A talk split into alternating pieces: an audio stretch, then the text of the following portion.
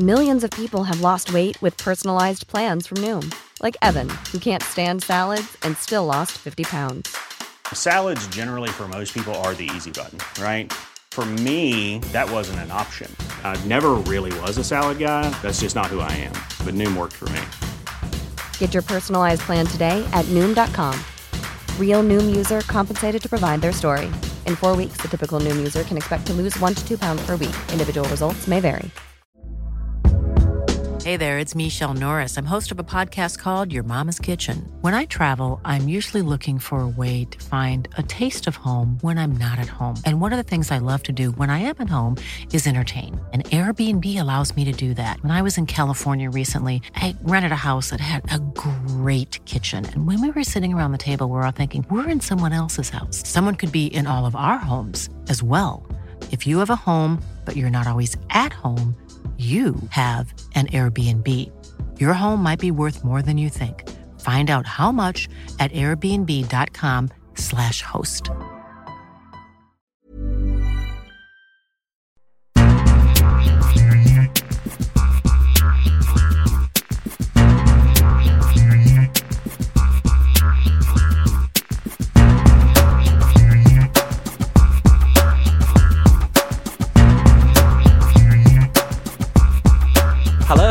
Welcome to the World Soccer Talk podcast. A new podcast series is coming to Spotify about the last days of Diego Maradona. Amazon Prime does one better with a new Maradona series uh, featuring an unlikely cameo. We analyze CBS's coverage of the World Cup qualifiers. Telemundo shares initial plans for their World Cup coverage, and the world awaits the decision from the Premier League about the US TV rights. And guess what? It's NBC Sports. On the panel today, uh, we have Kartik Krishnaiyer. Uh, my name is Christopher Harris. Kartik, so after all that, we've been talking on this podcast for what, about two years about the Premier League TV rights deal. I remember back in January, we did a podcast and we said at that time, it's possible. We, we could see that maybe CBS and ESPN uh, and Fox perhaps would team up together to try to beat NBC Sports to get the rights to the Premier League and lo and behold, Thursday, we're recording this. Uh, the announcement is made that NBC Sports has renewed the rights to the Premier League for another six years in a mega $2.6 billion deal, uh, vast, way more than double what they're paying currently. What's your, what's your take on this, Kartik? Well, the status quo is good for soccer fans. I think it's the best bet for soccer fans in this country. Was it staying? With NBC because you'll get more games on linear television than you would have gotten with uh, Warner Media or with ESPN, with CBS, with Fox. Actually, maybe not more than with Fox, but uh, more distribution uh, channels with greater distribution. Right? USA Network is in much in many more homes than FS1 or FS2. Uh, so I, I think uh, it was good for the fans. My uh, other takeaway, and we'll get into this during the podcast, is I think that's an exorbitant amount of money to pay for any soccer property that's not the World Cup in this country. So uh, I'm a Premier League fan. I'm a, I'm a Premier League guy, but um, I, uh, I am concerned NBC may have overpaid for the property. And even when you look at the cost of something like CBS's uh, SEC deal is ending in two years, right? And ESPN is taking it from them, but uh, CBS paid uh, approximately 300 million a year for SEC rights over the course of that uh, over the course of the la- latest uh, rights deal. I mean, they they had the rights for 25 years, but the latest uh, cycle, and uh, you know that gets uh, uh, four, four and a half, five million viewers a weekend. Now, of course, it's only about 15 games a season, or, or, or 15 or 16 games, and this is a lot more. But um, I am concerned about the price tag. The irony is, Kartik, is that NBC Sports did such a good job of promoting the Premier League since 2013 that is now had to pay more than double to keep those rights to to still show that league. And and a lot of this is testament to NBC Sports. And, and yes, we've been critics of NBC Sports. We've been critics of Fox and CBS and ESPN, uh, beIN Sports, you name it. But when they do positive things, we say positive things also. And over the course of the last um, nine years, the, what NBC Sports has done is raise the, the level of coverage of soccer in this country. Um, it's got some heavy competition from some of the other broadcasters now. Um, a lot of that is because of, of, NBC Sports and what they've done and how they've raised that bar. But going back to what you were saying about the price on this one, I, am on the other side. I, I, look at this as being more of a World Cup buy, uh, as well as uh, you mean like you know, keeping people from stopping uh, cutting their subscriptions, uh, cord cutting, definitely. But the World Cup, Telemundo needs this World Cup. Telemundo needs the Premier League to cross promote. This is a perfect vehicle for that. And also, even on the on the English side, with the the World Cup uh, 2026, it's going to be massive in this country. Uh, a lot of stars playing um, on the world stage in North America. Most of those stars probably will be Premier League footballers, whether they're playing for Brazil, Argentina, England, uh, you name it, or Germany, etc. A lot of these stars are playing in the Premier League. And I think NBC Sports having the rights to the Premier League during a World Cup cycle and also having the Spanish language rights to the Premier League, from what we understand through, with Telemundo on the Premier League, that's a big plus. That's huge. And and uh, when's the next time we're, we're going to get a World Cup? Probably not for another couple of decades. So so I think this is actually a smart move. Uh, I'm sure it's much more than they're willing to pay, but also with Peacock too. Peacock is something that without the Premier League. Imagine how many people would be cancelling their Peacock's, uh, Peacock subscriptions in May 2022 when the last uh, year of um, the, the NBC uh, deal ran out. I mean, there'd be hundreds of thousands of people cancelling overnight. So this is a big deal too for NBC Sports and, and Peacock. And we'll see what Peacock does. That's the big question. Does Peacock get better? Does Peacock improve? Um, or is it still kind of, I mean, kind of a really, out of all the streaming services out there, it's probably the one that's one of the, the least liked, which is which is uh, tough to say, but it's true.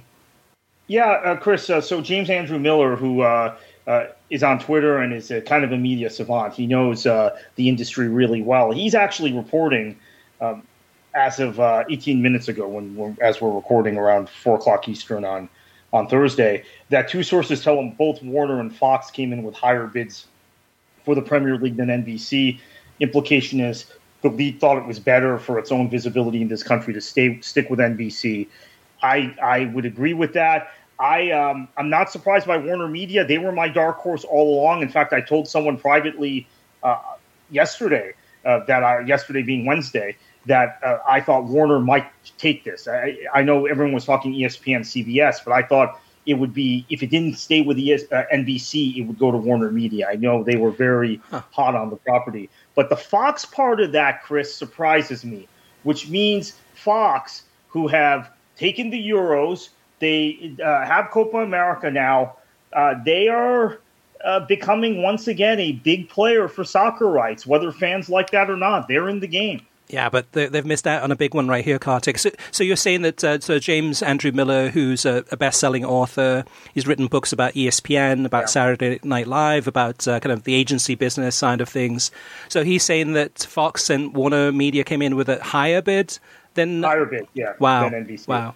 Yeah, yeah. And, so, and, the Warner Media part, I believe, as I said, Chris, I, they were they were my dark horse, but Fox that shocks me. So maybe we think about MLS a little differently. That's probably not for today, but maybe Fox is going to keep MLS. We assumed that they would let go of it, but they they certainly have some cash lying, around to, to bid for rights there.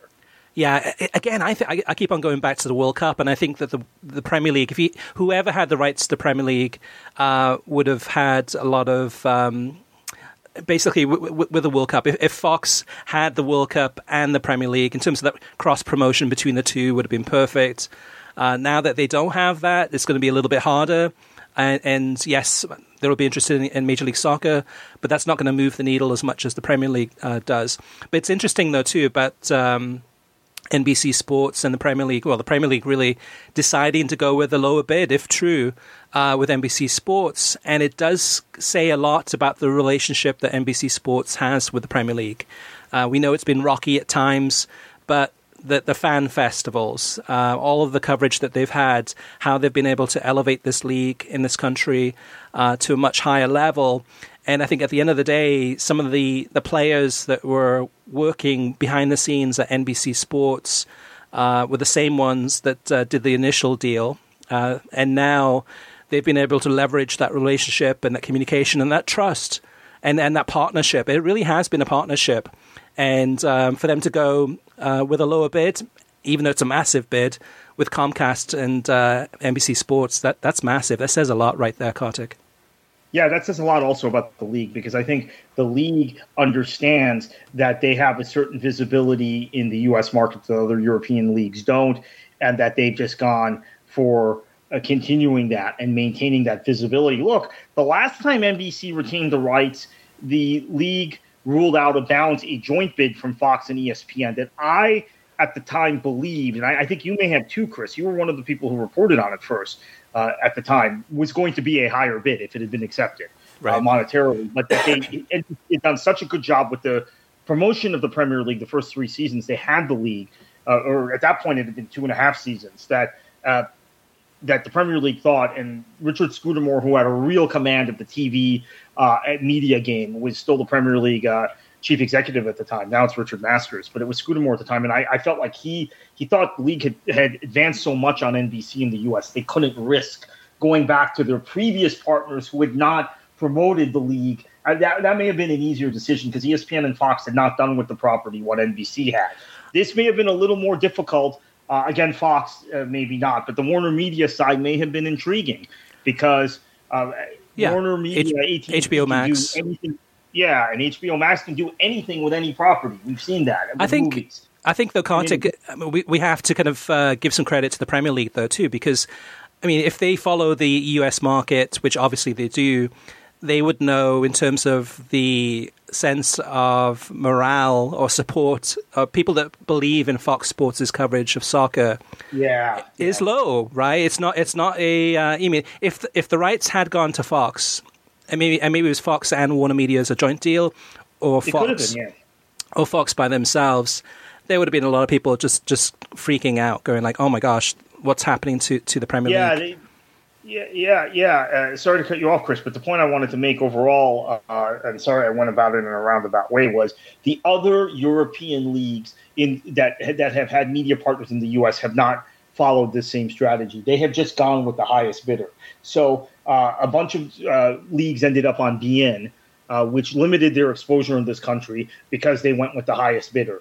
Uh, same thing with uh, the Bundesliga when they were on Fox. Now, the Bundesliga took a step back, and my understanding is they took less money, maybe, than they would have gotten otherwise to, to, to move to ESPN uh, last season.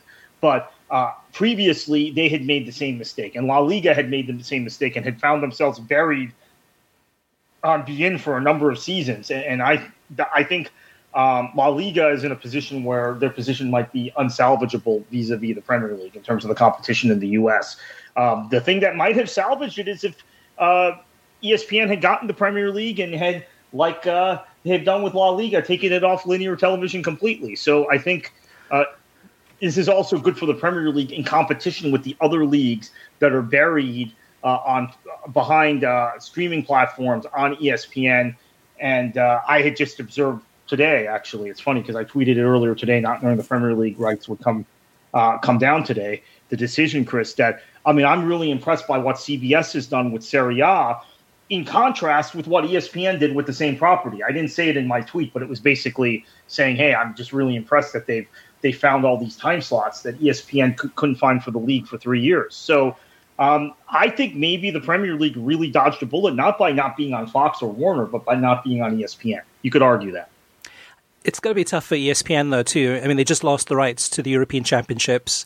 So Euro 2024 and Euro 2028 are going to Fox Sports. And now they've lost the rights to the Premier League uh, through to 2028, about the same time. So what does ESPN have? So ESPN has the Bundesliga, ESPN has La Liga, both of those leagues are technically great leagues, um, a lot of history, but are not going to, I mean, bring in millions of subscribers to uh, ESPN Plus just for those leagues themselves.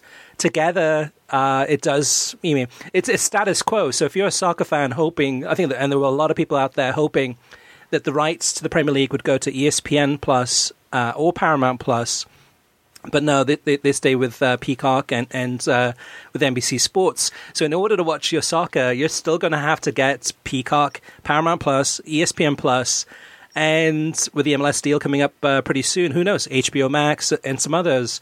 So either so while the status quo is good in many ways for the Premier League, especially, uh, and it's good for NBC Sports and it's good for Peacock. I think uh, there's a lot of disappointed fans out there who are hoping that that yeah. CBS ESPN joint deal, um, which that would have locked everything up practically. Yeah, practically, no, right? That would have probably been bad for. Uh, uh, I think that would have been bad for the game in the country in this country. To be honest with you, everything was consolidated on those two networks. Yeah, the the other thing though, I mean, we go back to I mean, just to Fox for a minute too. I mean, so they must be thinking, okay, what can we do? What's what's happening here? We bid more money reportedly than uh, NBC Sports for the rights to the Premier League. Um, also, a story I've never shared before, and um, I was always waiting for the perfect opportunity to share it.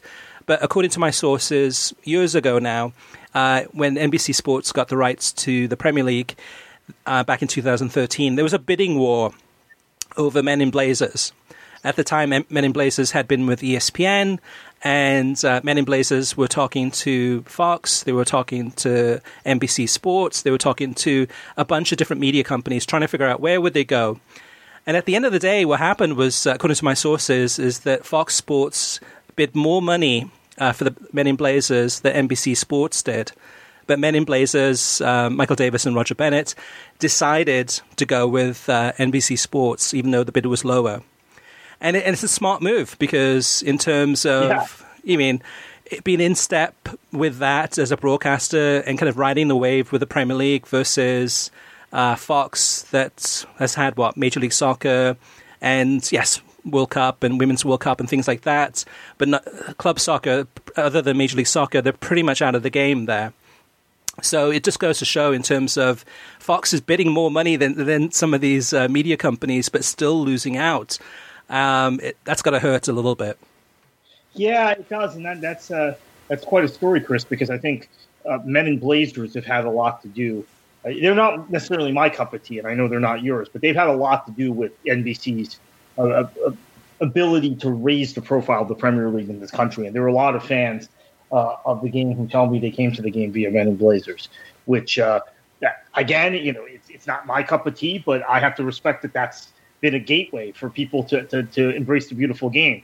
And that has also led. Um, uh, Davies isn't as uh, aggressive about Chelsea as, as Bennett is about Everton. It has led to a surge of Everton fans in the United States. So I think um, that's a really good piece of uh, a business by NBC and a good decision by Davies and, and Bennett to go with NBC. Also, one other point I want to make: I have to think now that uh, reportedly there may have been higher bids, and, and and I'm sure there were higher bids in round one, right? And round one probably woke up N- uh, NBC Universal. I have to think the relationship between the Premier League and Sky, 30 year relationship now, from the beginning, the inception of the Premier League. Sky now owned by Comcast, their sister channel, sister sister uh, broadcaster of NBC Universal. I think that that may have been a tiebreaker. Also, um, why not stick with the sister channel of your uh, of your main broadcast partner in your home territory, which always worked to Fox's advantage when uh, Rupert Murdoch had money tied up in BSkyB for, for those many years. And uh, now it may have worked to NBC's advantage.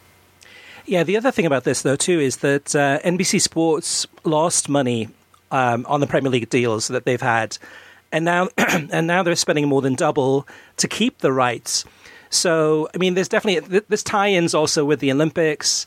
Uh, there's tie-ins with the Winter Olympics and uh, another coverage. There's tie-ins with the Super Bowl, right? The Super Bowl is going to be on NBC uh, next year and that's an opportunity. Yeah. Then I mean, it, so there's a lot, of, lot of different things coming coming up in terms of um, coverage opportunities and ways that NBC Sports can use the Premier League to keep subscribers. I mean, not to lose them. Um, but also to promote some of their other, co- uh, other coverage, and vice versa, have some of their other coverage promote the Premier League. And this gives them a, a block of programming on USA Network, which uh, they're converting from and in entertainment. So I, I, think what another thing I've come to understand in the last week from talking to people, Chris, since the our, our last podcast, I guess our last podcast was now about two weeks ago, is that USA Network, uh, NBC has felt, NBC Universal has felt Comcast that they've had to evolve USA Network partly because of streaming services that are that are showing the same movies and programs that have traditionally been on USA Network. So the people who would watch USA Network now are watching the same things on Netflix and Amazon Prime. Now, I'm not in the entertainment uh, media business, so this is something I was not really aware of, to be honest with you, until I talked to a couple people in the industry who said this is why NBC is gravitating sports, or a big part of the reason NBC is gravitating sports over to USA Network. And by the way, knowing I'm a soccer person, telling me I think they're going to need to keep the Premier League because they need to have that programming on USA as they transition that channel. So uh, because they don't have the NHL anymore. So we, uh, that probably played a role in it. So we've discussed Fox Sports. Uh, pardon me. We've discussed uh, ESPN. Uh, we haven't discussed really CBS Sports. I think I think this is kind of a almost uh, hitting the ground. This is kind of a, a, realization for them. I mean, they definitely put a bit in. They were definitely interested. They were talking about partnering with ESPN on this one. Um, but this this is this is tough a tough blow for them really because when you think about club soccer, just European club soccer.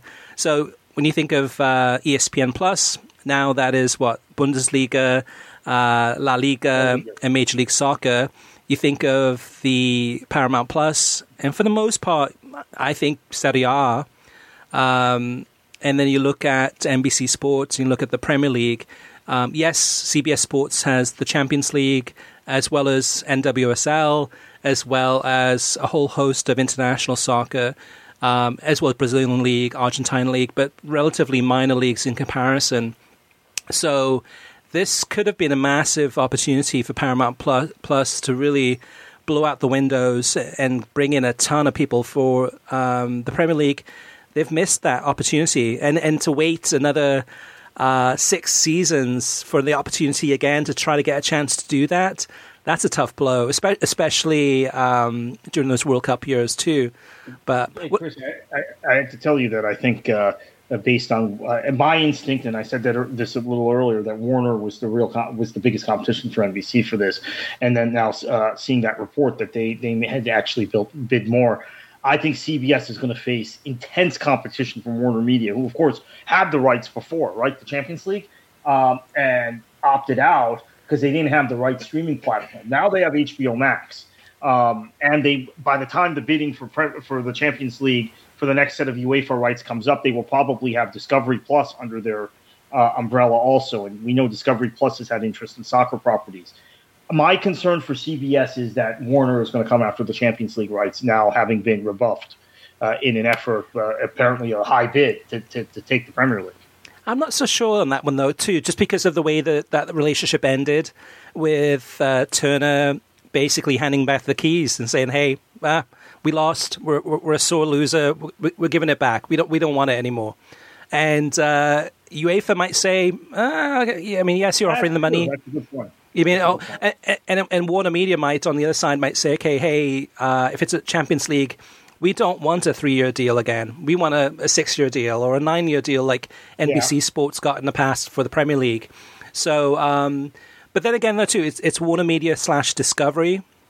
Discovery might have a whole different relationship with um, UEFA, and the two giants merging together uh, who would be desperate to get some soccer rights. They've missed out on the Premier League. They've missed out on on all even the European Championships. Major League Soccer might be might be too soon for them because now yeah, that this. Discovery, go ahead. Oh, Discovery has soccer rights throughout Europe, so they, they have more experience in the business than Warner does. So right. you're right. Since they're merging, um, we're calling it Warner Media, but maybe the Discovery side of um, of the Warner Discovery uh, combination is going to push soccer more. Uh, but that merger may not be done in time for the MLS rights. And, and you're right. It, maybe Discovery is the one with the soccer expertise, and Warner misses out on that also. Yeah, and that's what happens next now. Now that we know that uh, the Premier League rights are staying with NBC Sports, I'm sure Major League Soccer is making some phone calls saying, like, hey guys, uh, remember us?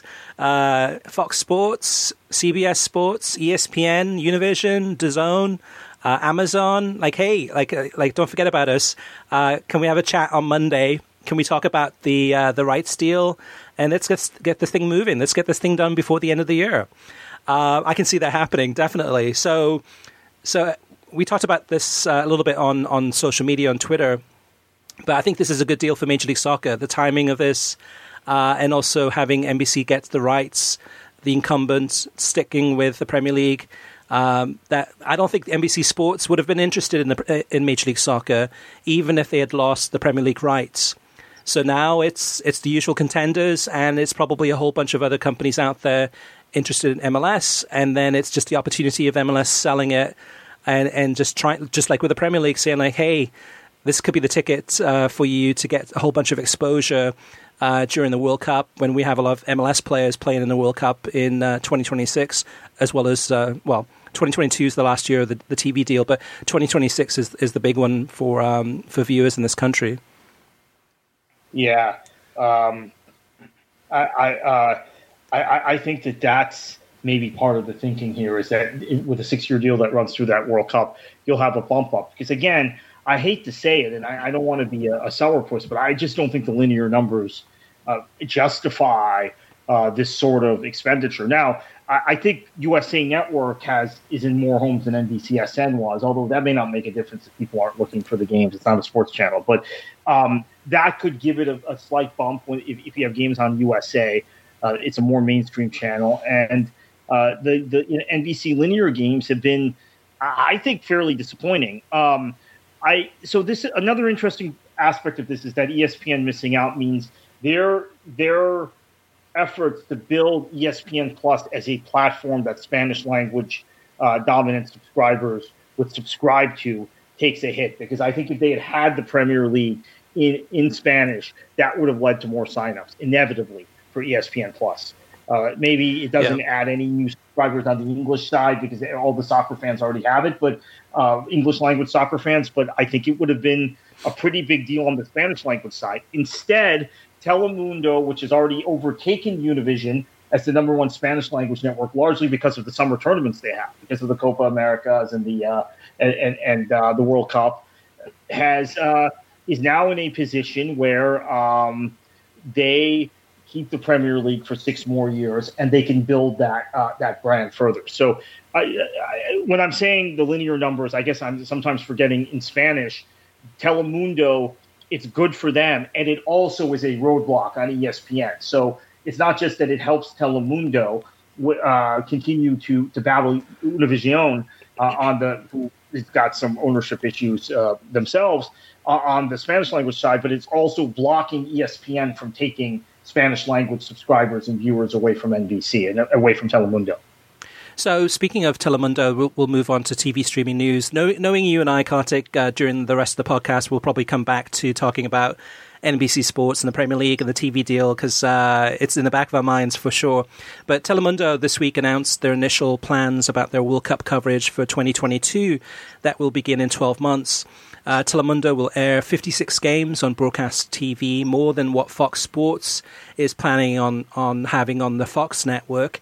In addition, eight concurrent group stage finale games will air on Universo. Uh, Andres Cantor is back as the chief commentator. All of the games will have commentators on site in Doha, in, in Qatar and uh, the tournament will run through uh, November 21st, 2022, all the way through till December 18th. And uh, Telemundo's also announced that they've sold out almost all of their inventory, their advertising for the World Cup, uh, 12 months in advance of the tournament. So, good news there from Telemundo. Um, Kartik, speaking of Spanish language television, um, obviously there was a big game last week with the U.S. men's national team, but wanted to see if you could share some of those uh, view numbers, which uh, was on a different broadcast uh, broadcaster. Yeah, yeah. So obviously uh, uh, there was um, the the U.S. Mexico game played in Cincinnati showed the power of the U.S. Mexico rivalry. more than 4.2 million people watched the game between Spanish and English. 2.9 million of them watching in Spanish on Univision and TUDN.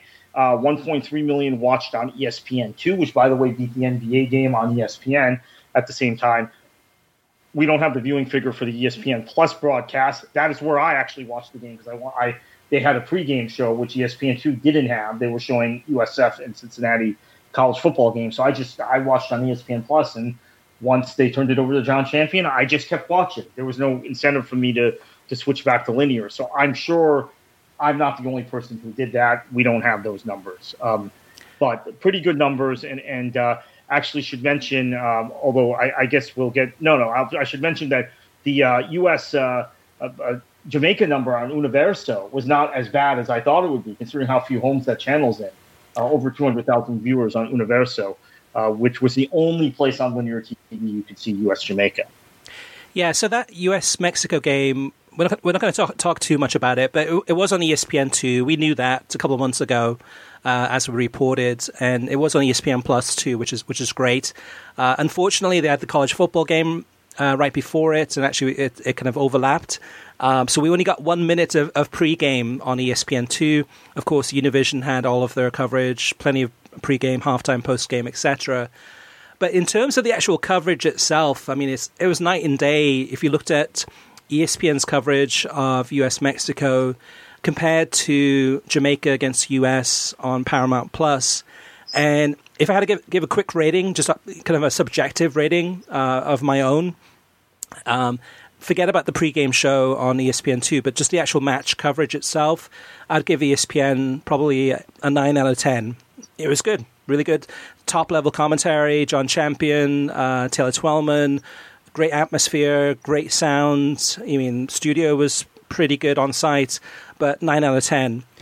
Compared to CBS Sports' coverage uh, on Paramount Plus of Jamaica against US, I'd probably give that like a five out of ten. Um, not having the commentators in the stadium, um, Dre Cordero, for whatever reason, very flat, very monotonous, no energy um, Edu jumping back and forth between the studio set and then going and doing the, the co commentary.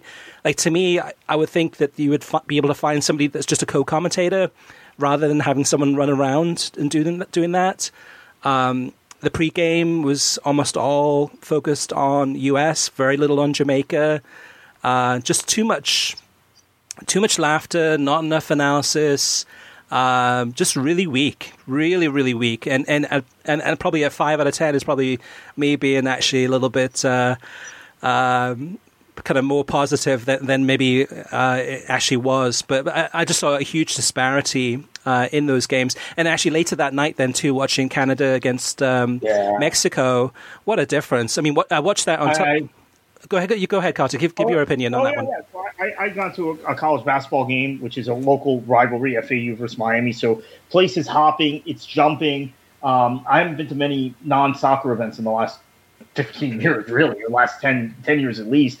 So I, I, was really pumped after this. And again, it was a local rivalry game in, in FS, FAU's gym. So really, really pumped, fired up. Uh, uh, get get back, uh, watch Andres Cantor and the atmosphere in Edmonton and um, and how amazing that was. Uh, and so after watching Cantor, the Telemundo broadcast, the Canadian crowd, which I knew was going to be upbeat. I, I used to be the press officer for a league that had FC Edmonton in it, so I've been I've been up there a few times and, and know the soccer community there was dying to have a, a World Cup qualifier like this. So I knew they'd get behind that team and and and bring that energy to watch CBS's. So I didn't watch CBS Live. Is my point. And I'd been to an event which was amazing, and then I went and watched Canada, Mexico.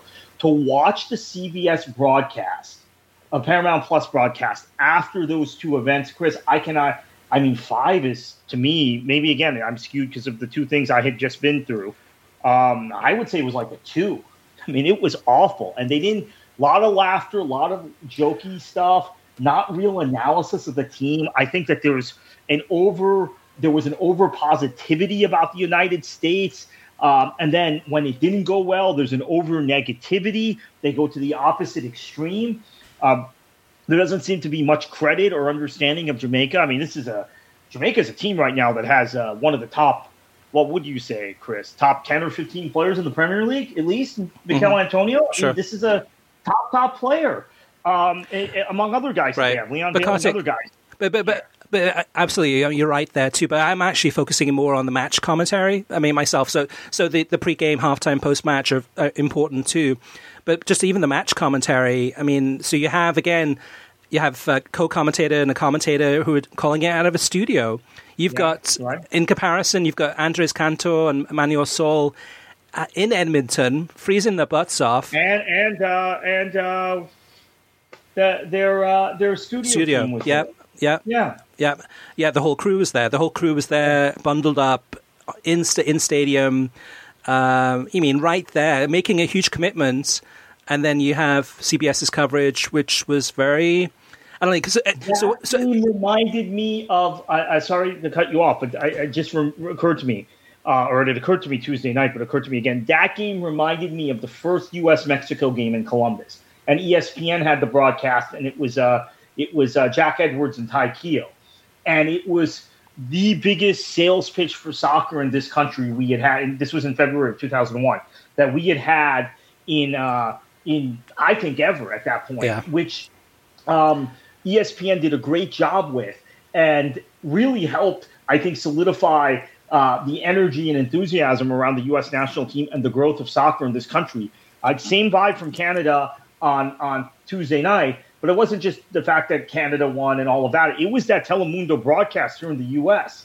that uh, really kind of gave me that same feel. So to watch CBS after that, you're right. The commentary Well, also yeah. was just different. It was I mean, horrible. I mean, t- t- to me, Paramount Plus it reminded me of beIN sports, uh, and it's a lot of the same people, a lot of the same commentators, a lot of the same same crew, but even the production level. So what they were doing, so because they didn't have the commentators on site, they were taking the audio, and so it wasn't kind of a pure audio source. They were kind of uh, talking over it, so you didn't hear the crowd noise that well, and you mean not having the commentators in the stadium is it's a huge miss. Uh, Kalen Kyle and I think it was Adrian uh, Adrian Marquez. I think it was on the commentary, but just night and day versus t- um, um, Telemundo. When I switched Telemundo on, the picture looked better, the sound quality was so much better, the commentary was so much better. And I don't even understand Spanish. And I was like, okay, this this is ten times better than what I'm watching on Paramount Plus. Um, I was just really disappointed by the coverage. I just really, really thought that CBS Sports and Paramount Plus really let, let us down there with And the international coverage. I would make that it's just like so. I'm watching, uh, going back to U.S. Mexico. I'm watching uh, that game, and I'm noting in the first half the critiques and commentary of Champion and Twellman. I'm actually like saying, okay, Twellman's making a great point about Raul Jimenez coming off the injury, the head issue, how he's playing differently, he's drifting deeper than he normally does.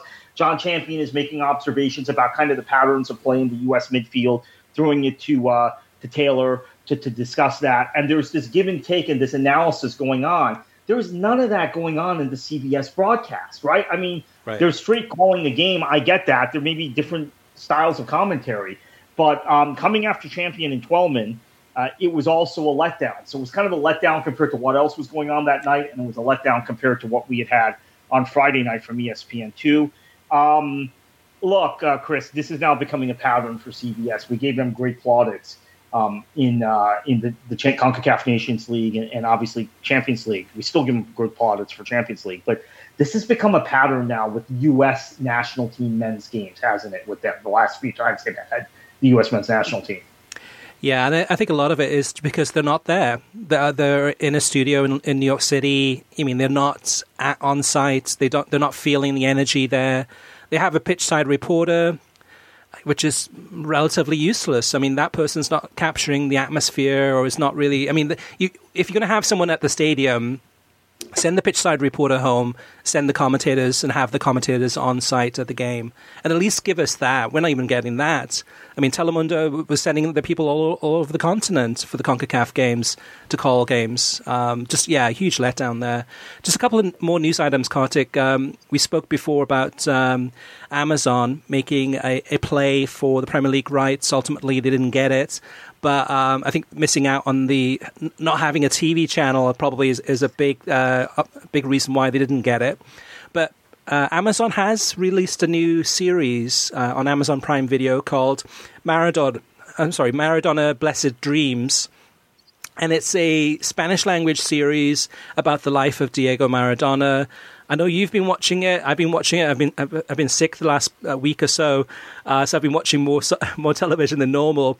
The interesting thing about it, this is that um, it, it looks at his entire life um, from as a child all the way through the Napoli years, the Barcelona years, uh, Argentina, the winning the World Cup, etc. But the funny thing is, Kartik, there's, there's a couple of cameos in there from uh, Fernando Fiore, which I wasn't expecting, but I thought he did a really good job. Yeah, I enjoyed it. Know, I'm actually enjoying uh, enjoying this series. I'm on episode four. I'm about midway through episode four, and I'm I'm uh, I haven't binged on it. I want to. So it's funny. These series sometimes you binge on them, but some of them like this, I want to kind of watch every episode and appreciate it. Maybe because again, it's a subject material. It's Maradona. It's a soccer show, soccer football show. It's not some some drama, some comedy show I'm watching. But I'm really enjoying it. I, I like it. Uh, it's well produced. They go back and forth between English and Spanish, which is a little confusing. Maybe I'd prefer it to be all in Spanish with English subtitles, or vice versa. Um, but I, I think it's really good. I mean, that's my personal opinion. I know I've talked to some people who don't like it who think it's over dramatized, but um, I like it. Yeah, no, no, good acting. I think it's highly, highly recommended. It uh, if you haven't seen it yet, check it out.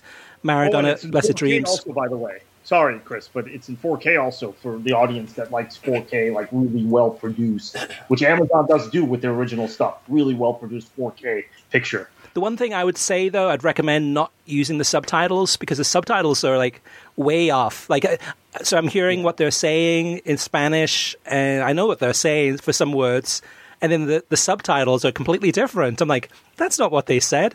Um, so it's it's it's dubbed, so you can you can listen to it uh, dubbed, uh, which is okay, and I think the acting is really good. Um, I, again, I highly recommend it. Uh, Maradona, Blessed Dreams. Speaking of Maradona, too, Spotify uh, is launching a podcast uh, audio series called The Last Days of Maradona, which is available, I believe, for free. And uh, that one, the actual uh, host of that show is uh, Thierry Henry. It's an investigation into the last days, um, talking to the reporters and photographers who um, who saw him in the last few hours, uh, and were able to share those stories. Okay, let's move on to the listener mailbag. First up is Greg, and Greg says uh, it's way too early to say that ESPN got burned on La Liga. Yeah, Messi's gone now, but with Xavi uh, in as manager, he may come back, but he'd leave soon anyway. But uh, Mbappe is a is a lock for Real Madrid, and good lord, if they get Haaland. The question for ESPN is: Are they going to put in the same kind of, kind of effort to market the league? That NBC did in the early days of the Premier League? Are they going to try to, do fan fests? Will they throw matches on the big um, big channels uh, such as ABC when they're not uh, uh, neck deep in NFL and college football? So far, the presentation has been good. Let's see if and how they try and improve. Kartik, what's your take on that?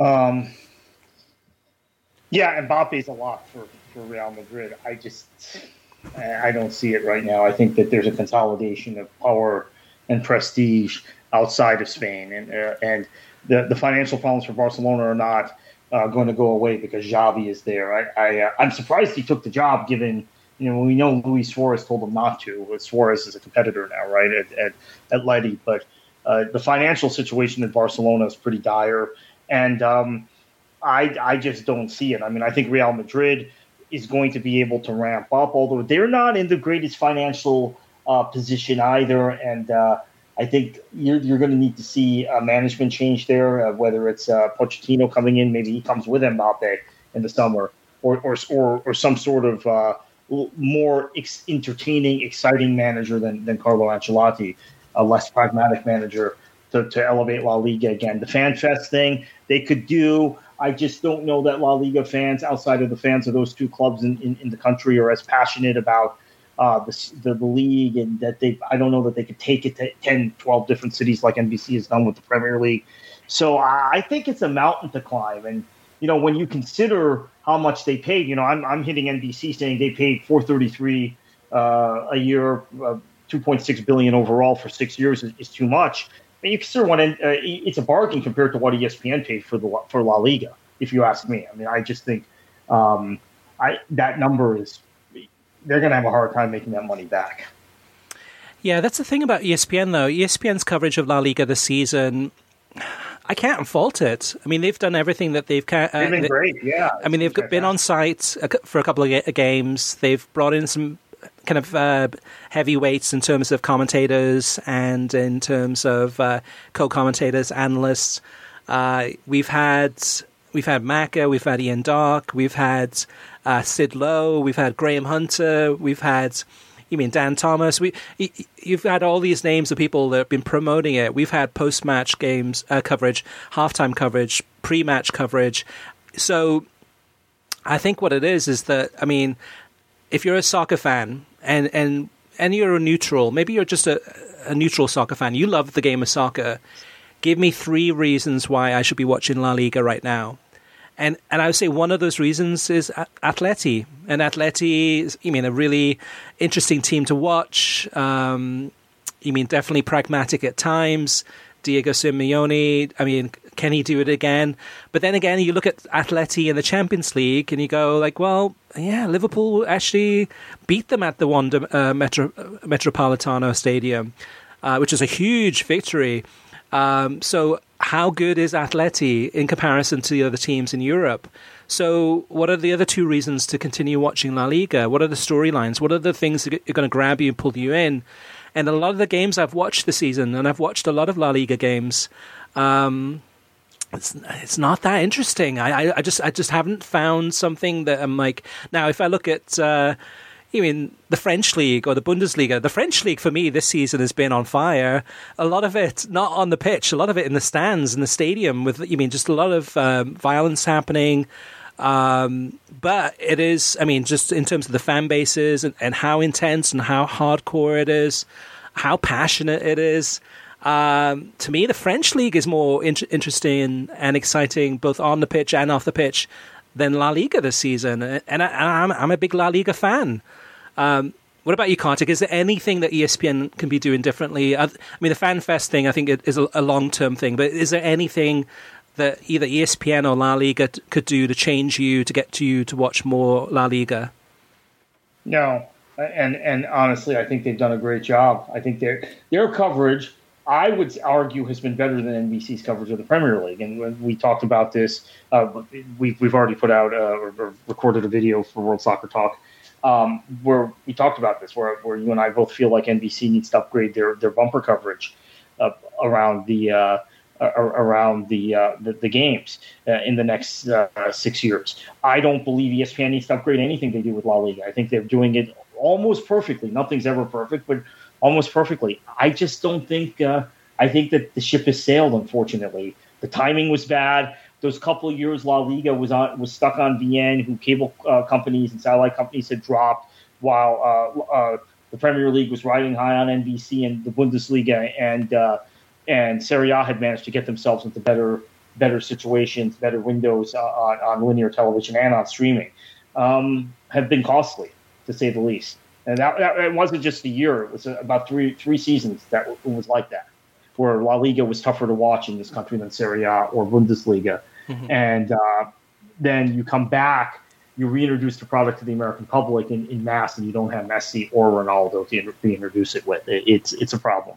Yeah, and like Greg was saying too, I mean, next season, Haaland, uh, well, Xavi's already there, but uh, uh, Mbappe, Mbappe, I mean, then it's a different story. Then it then it becomes yeah. a, a, more interesting league to watch. Oh, I mean, Vinicius Junior has been great with Real Madrid this season, but I mean, again, it's I mean, Real Madrid I don't know. It's just it's not the same. It's not the same. Uh, yeah. On to the next uh, listener mailbag. This is from Stephen. Stephen talks about Major League Soccer. Stephen says MLS won't ever take off for the casual soccer fan until they align their season with the major global leagues, which is also effectively the school year. Over the summer, I've turned off club soccer except for transfer rumors. When I start watching Arsenal, Juventus, etc. every year, I think I'll, I'll give MLS a try. They they deserve it. And then then I remember that it's in the middle of the season and I'm too late. Next year I'll remember that the season starts shortly after the Super Bowl, and it just never happens. Um, the, the, I agree. There is there is that rhythm, right, Kartik? Yeah, no, I, have uh, I'm a big advocate. I'm one of the. I'm not trying to toot my own horn here, but I guess I am. I'm one of the foremost advocates for shifting the calendar in the U.S. One of the most vocal advocates along with the likes of Eric Wynalda and some others, uh, for shifting to the European calendar. Another thing I would point out, Stephen, is youth soccer season runs from August to May. So even in this country, uh, the development leagues, the leagues that are actually developing the players, run along the same calendar as school and as the European club season. And quite frankly, uh, in half the country, it's too darn hot for young kids to be out running around chasing a soccer ball in June and July. They won't develop at the same level as they would in, in, in March or April. So um, that affects MLS. As, I mean, I have all kinds of arguments for why I want the calendar to change, including I, I think the quality of play is badly impacted by playing over the summer in a country that um, is very hot. I mean, we are hotter that during the summer than most places in the northern hemisphere. I mean, we're just, mm-hmm. and that's the whole country. Uh, you can go to Minnesota uh, around July 4th, which I've had to do when I worked in the NASL when Minnesota United was actually in our league, and it's scorching up there. Uh, we had a game uh, uh, where we had uh, field temperatures of about 120 degrees in Minnesota one July 4th weekend. So, um, yeah, I completely agree, and I think also the transfer windows have never been aligned, which which is bad for MLS. All kinds of different reasons. I, am not going to get right. too deep into it, but Stephen, you're right. I'll just leave it at that. We have to remember the reason why the calendar is the way it is with for Major League Soccer, and that's because when MLS was uh, started in 1996, it was effectively started by I mean, people involved in the NFL. So right. a lot of NFL owners who had NFL football stadiums that were being unused, you know, after the Super Bowl and, and, all the way through till about September. So the MLS season was was the off season for NFL. It was, I mean, usually like March to September. And as the years have gone on, and more and more teams have have, have uh, been uh, added, the league now kind of stretches into, I mean, sometimes November or December with the playoffs. But that's the reason why. That's it's not that there was a conscious effort made in 1996 to say, "Hey, we're going to pick this calendar because it's it's the best calendar possible because of the weather." The weather is definitely a factor. This country is such a huge uh, country, uh, and playing in Canada too. I mean, you're playing on the continent. Um, so many differences, time zones, etc. It, it is a beast to try to figure out a way to, to make it work. But let's not kid ourselves. The reason the calendar is the calendar is not because of uh, because it was a better idea. It was just because it was monetarily, I mean, it, it made sense. All right, listeners, we've covered a lot in this uh, episode, and uh, if you've got something that you want to, uh, if you want to say, we'd love to read your comment out on air. You can always reach us via email through web at worldsoccertalk.com, as well as facebook.com slash worldsoccertalk, and on Twitter at worldsoccertalk. Plus, of course, you can always post your comments on worldsoccertalk.com. And Kartik, heading into another weekend of soccer, I'm looking forward to Liverpool against Arsenal this weekend. Uh, what about you? What are you looking forward to watching? I'm going to look forward to Napoli, uh, that Napoli Inter match, which is uh, uh, on uh, on CBS Sports Network at um, or Inter Napoli. Sorry, it's at the San Siro uh, on Sunday at noon. I'm really looking forward to that match. And again, CBS Sports, I think, is doing a great job with Serie A and they're giving it the sort of windows. I know last season ESPN showed a lot of games, but they didn't show games other than the, the COVID restart period a couple seasons ago. They haven't shown the games in the time slots that CBS is. So um, I'm really upbeat about being able to watch these Serie A matches on linear television and um, the number of, of magazine shows uh, associated with Serie A that CBS is showing. So Inter Napoli for me, Liverpool for Arsenal for you, right? Saturday on NBC. That's right. That's right. Yeah, and, and and I think in some ways this episode it could be like the the more things change, the more they stay the same. So after after debating the, this and riding this roller coaster ride, uh, it's just been a fun ride to analyze it and, and to see where it it uh, left off. And congratulations to NBC Sports on getting the rights to the Premier League for six more years. Um, the level has been high, so we're looking forward to seeing if they can kind of even raise it even higher. And Kartik, heading into another weekend, uh, what are the listeners going to do and what are you going to do? Enjoy your football.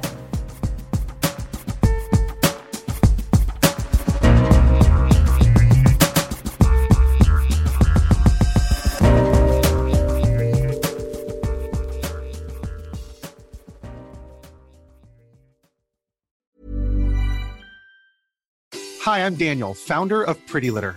Cats and cat owners deserve better than any old fashioned litter. That's why I teamed up with scientists and veterinarians to create Pretty Litter. Its innovative crystal formula has superior odor control and weighs up to 80% less than clay litter. Pretty Litter even monitors health by changing colors to help detect early signs of potential illness. It's the world's smartest kitty litter. Go to prettylitter.com and use code ACAST for 20% off your first order and a free cat toy. Terms and conditions apply. See site for details.